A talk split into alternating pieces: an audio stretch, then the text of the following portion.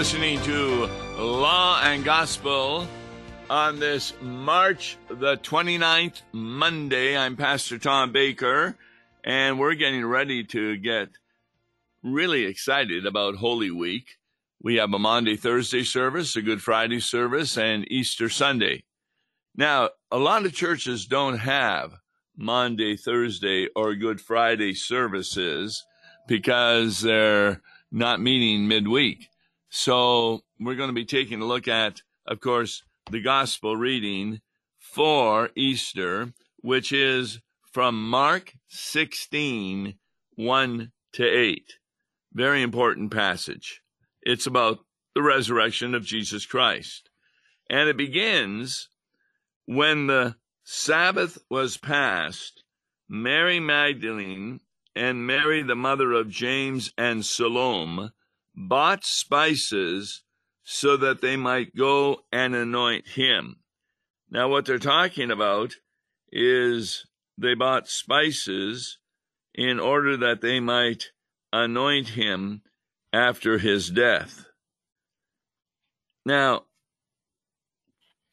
a lot of people have the idea that Jesus rose when the sun arose, and that's not really accurate.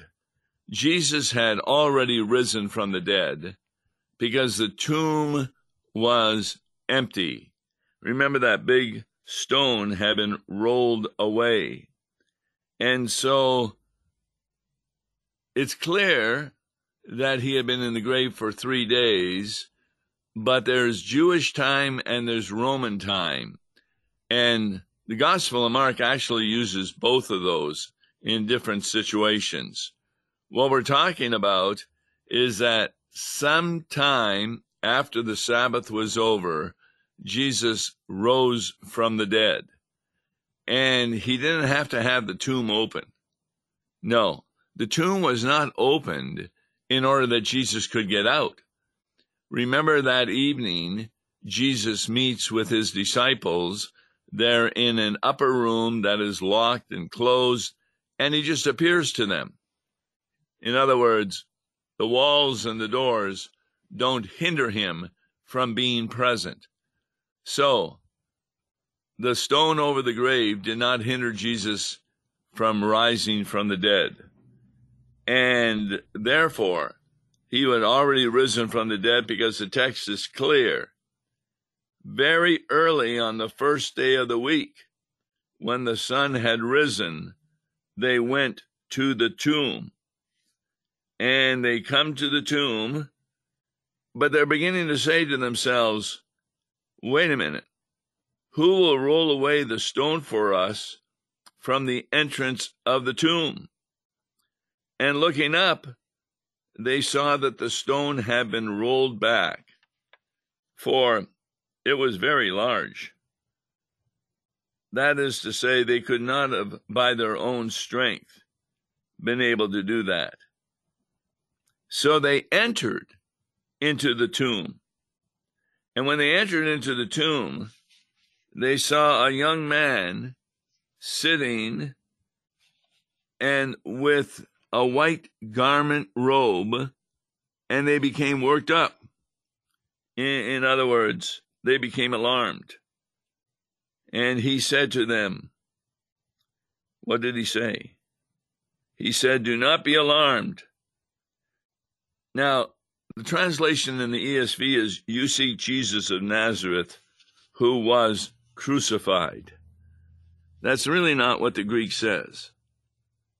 He says, You see Jesus the Nazarene, the one who is still in a crucified condition. He has risen. He is not here. See the place where they placed him. Now, what does it mean that the angel doesn't say he was crucified, but he is crucified? If you'll recall, on that evening when Jesus appears to the disciples, the marks of the crucifixion are still on his body. In fact, Thomas says, unless I can touch those marks, I won't believe. And of course, the Sunday following, there's no notice of him having touching those marks, but he sees them and he believes. Seeing Jesus is really, really important. So the angel, and that's who most people believe, most scholars say this was an angel dressed in a white robe. And that white robe is very similar to Jesus at his transfiguration. He has risen. He is not here. See the place where he was laid, where they laid him. So the angel is telling the women, don't be so nervous. This Jesus of Nazarene, he is risen. He is not here, but go. Tell his disciples and Peter, he is going before you into Galilee. There you will see him, just as he told you. And then upon going out, they fled from the tomb for trembling and astonishment had them in its grip. The ESV says, they fled from the tomb, for trembling and astonishment had seized them. And they said nothing to anyone, for they were afraid. Now you wonder, why would they be afraid? in the Gospel of Mark, anytime that fear touches people, it's usually a sign that the activity of God is at work. Remember when the disciples, I should say the shepherds, saw the angels who communicated to them the birth of Jesus? Do not fear. When Zacharias confronted Gabriel about the birth of John the Baptizer, do not fear. And the same with Mary when Gabriel told her about the birth of Jesus Christ to her, a virgin. When you confront God, there's just fear. That's why we often hear from Martin Luther's commentary, his catechism, you should fear and love God. And that word fear is the kind of fear where you are in astonishment. And when you're trembling, when you come face to face with God, it occurs both under the law and under the gospel. What do I mean by that? Look at Mount Sinai. Thunderings and lightnings. The people really feared the mountain. They feared God. So, under the law, because they know that they are sinners and could deserve eternal damnation, there is great fear. But also in the gospel, because it is so contrary to human reason and to the usual understanding we have of God there was no doubt that Jesus, when he was crucified, that there was great fear among the people. In, in fact, I, I might be changing my mind on a point that I had made a number of years. That there were two groups of people that are spoken of during Passion Week. The one is those who came with Jesus for Palm Sunday and then those on Friday who were yelling, Crucify him, crucify him. I had been taught and had thought that these were two different groups of people. Now, that still may be true. I'm still doing some work on that. But I read of a scholar who indicates that no, this could have been the same group. That the people on Palm Sunday were often individuals that were on the side of the road and joined in the hosannas to Jesus as he rode into Jerusalem on a donkey. And remember, that was a special donkey. It had been considered as pure, and it also had nobody ever had risen on him. And yet, when was when it was brought to Jesus, Jesus just mounted the donkey and rode into Jerusalem. A wild donkey. It shows Jesus has the power over animals, as he did in the 40 days in the wilderness, where wild beasts were there, but they did not harm him at all. So, at any rate, what we have is Jesus having risen from the dead, and what we believe is the angel telling the women, Go and tell the disciples and also Peter that he has risen from the dead. You can imagine that the women would have been astonished. Now, what's interesting here is that a lot of commentaries end Mark at this verse, verse 8 of chapter 16. And the other verses are often considered not to be part of the original Bible. This is because individuals at that time, like Eusebius, did not believe it to be part of the original Bible. A number of the manuscripts he had did not have the verses after verse 8. Uh, a lot is made of the fact, though, that what those verses speak of all are spoken of elsewhere in the Bible. So it's not that there are lies in the verses after verse 8. It's really a scholarly decision on the part of some that because the various manuscripts that are known to be earlier do not have it in there, it is thought that this was an addition by scholars or writers or copyists after the Bible had been completed.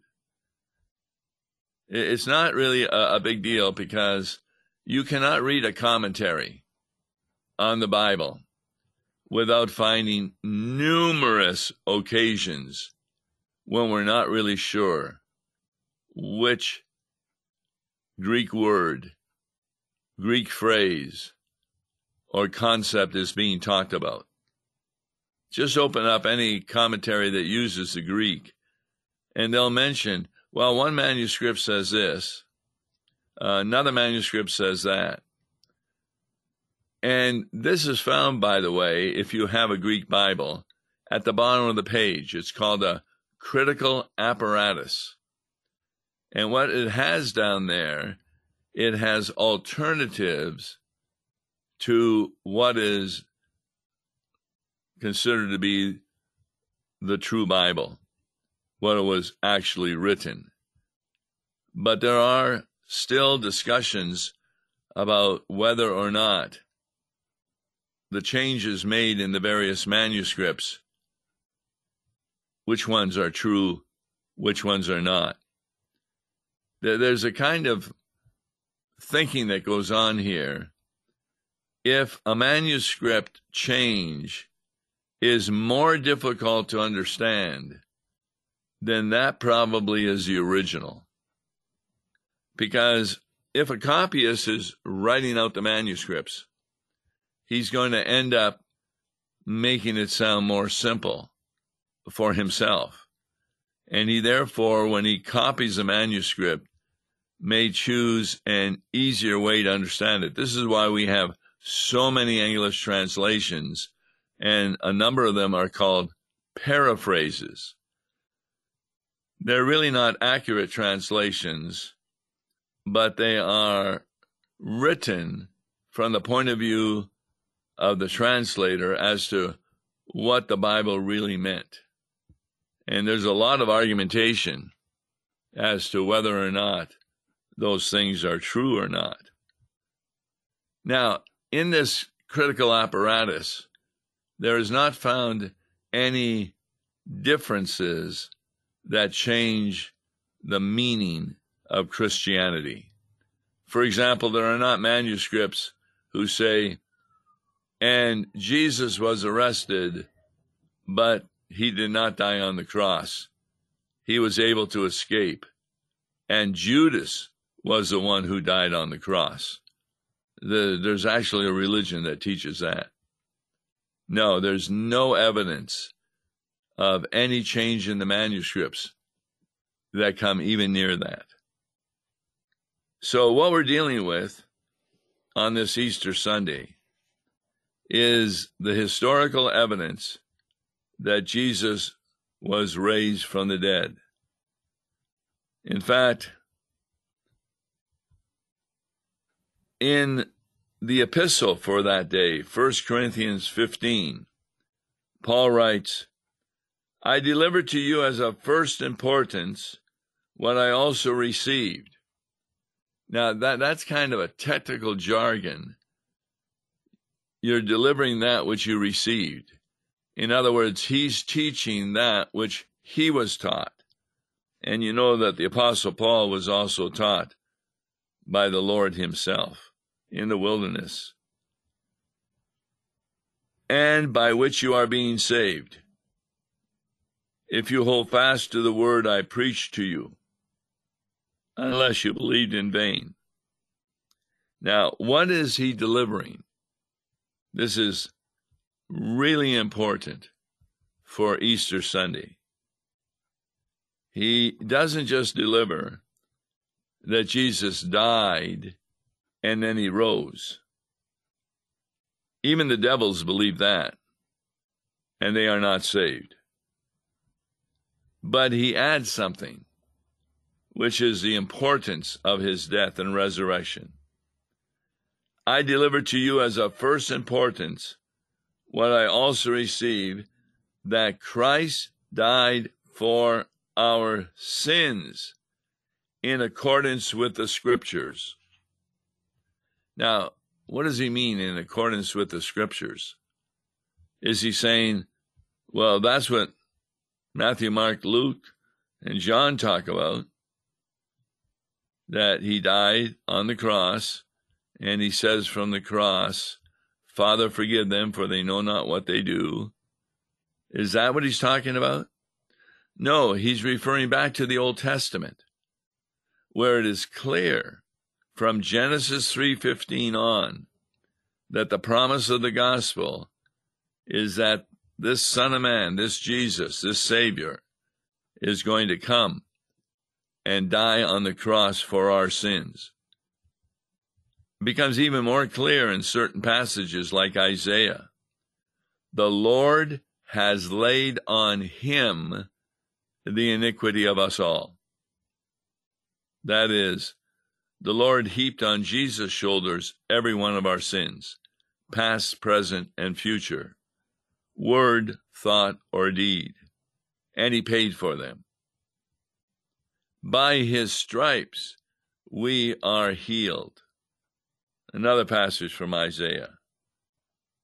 There's nowhere in the Bible that a person is saved except through Jesus Christ, the Son of God. And that's really what Easter is all about. Not just the historical events that took place crucifixion, whipping, thorns, nails, death, burial, and then resurrection. No, there was a purpose for all of that. And that's what you got to get across if you're teaching a Bible study on this or doing a sermon or even reading. What was the mission behind the crucifixion and the resurrection. As Paul writes in 1 Corinthians, it was so that Christ died for our sins. And after he says that, he then does go through the history that he was buried, that he was raised on the third day in accordance with the scriptures. And that also isn't just referring to according to the scriptures he was raised. He's referring at the time that he wrote this, the scriptures were the Old Testament. And there's no doubt that, remember Jonah? Jesus himself alerts the people that Jonah is the sign that they're looking for, who was buried in the waters in the whale, or whatever fish it was, for three days. So also shall the Son of Man undergo that three days. And that he was raised on the third day, also in accordance with the scriptures. And then he appeared to Cephas, that's Peter, then the 12. And it says he appeared to 500 brothers at one time. There are some who like to try to prove the Bible is true. And one of the biggest things they go after is to prove that Jesus actually rose from the dead. The problem is you can't use the scriptures to prove it. You can't use this statement that 500 brothers saw Jesus after his resurrection. Now, I believe that is absolutely true. But the only reason I believe that is because I believe the Bible is true.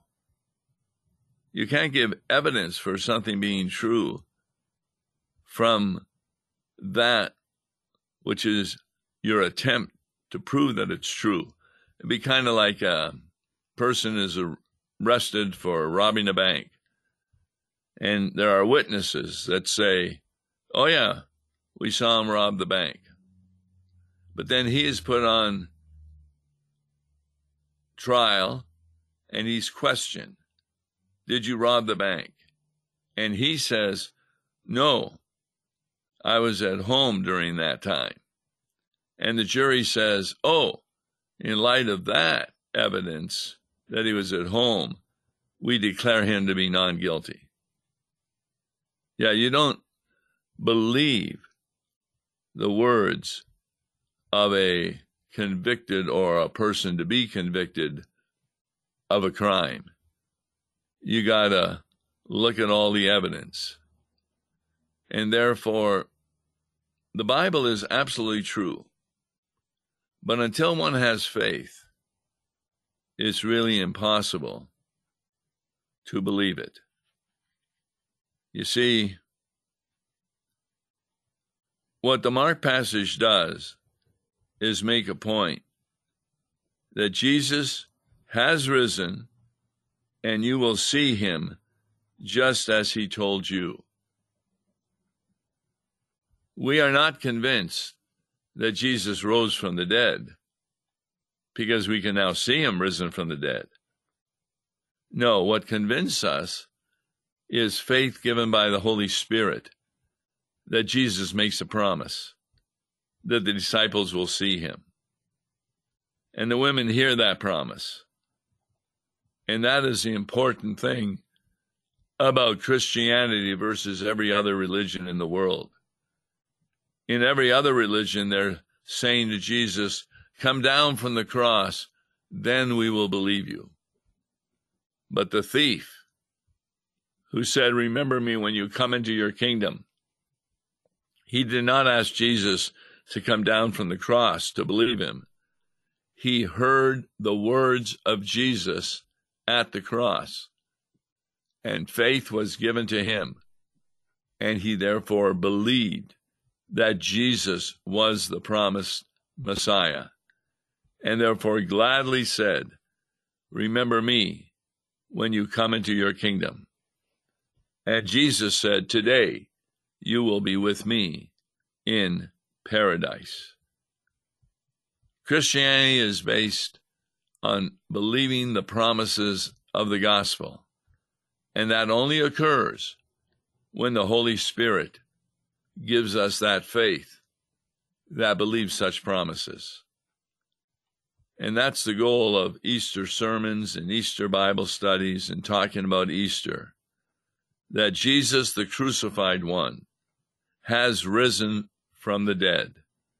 And because of his crucifixion and resurrection, we receive the two gifts of the forgiveness of sins and the robe of righteousness.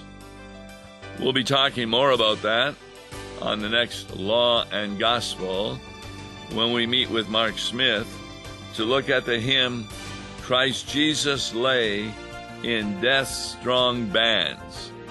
Join us on the next Law and Gospel. Till then, God bless you.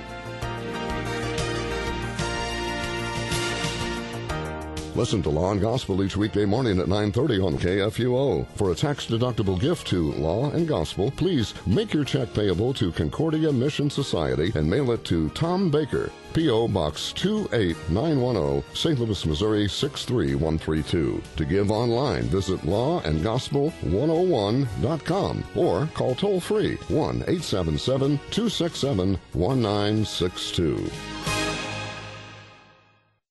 Views and opinions expressed on Worldwide KFUO may not represent the official position of the management or ownership of KFUO, the Lutheran Church Missouri Synod. If you'd like to comment on programs or topics heard on Worldwide KFUO, write us at KFUO, 1333 South Kirkwood Road, St. Louis, Missouri 63122. You can also leave a question or comment on our comment line at 314 996 1542. We are the messenger of good news, Worldwide KFUO.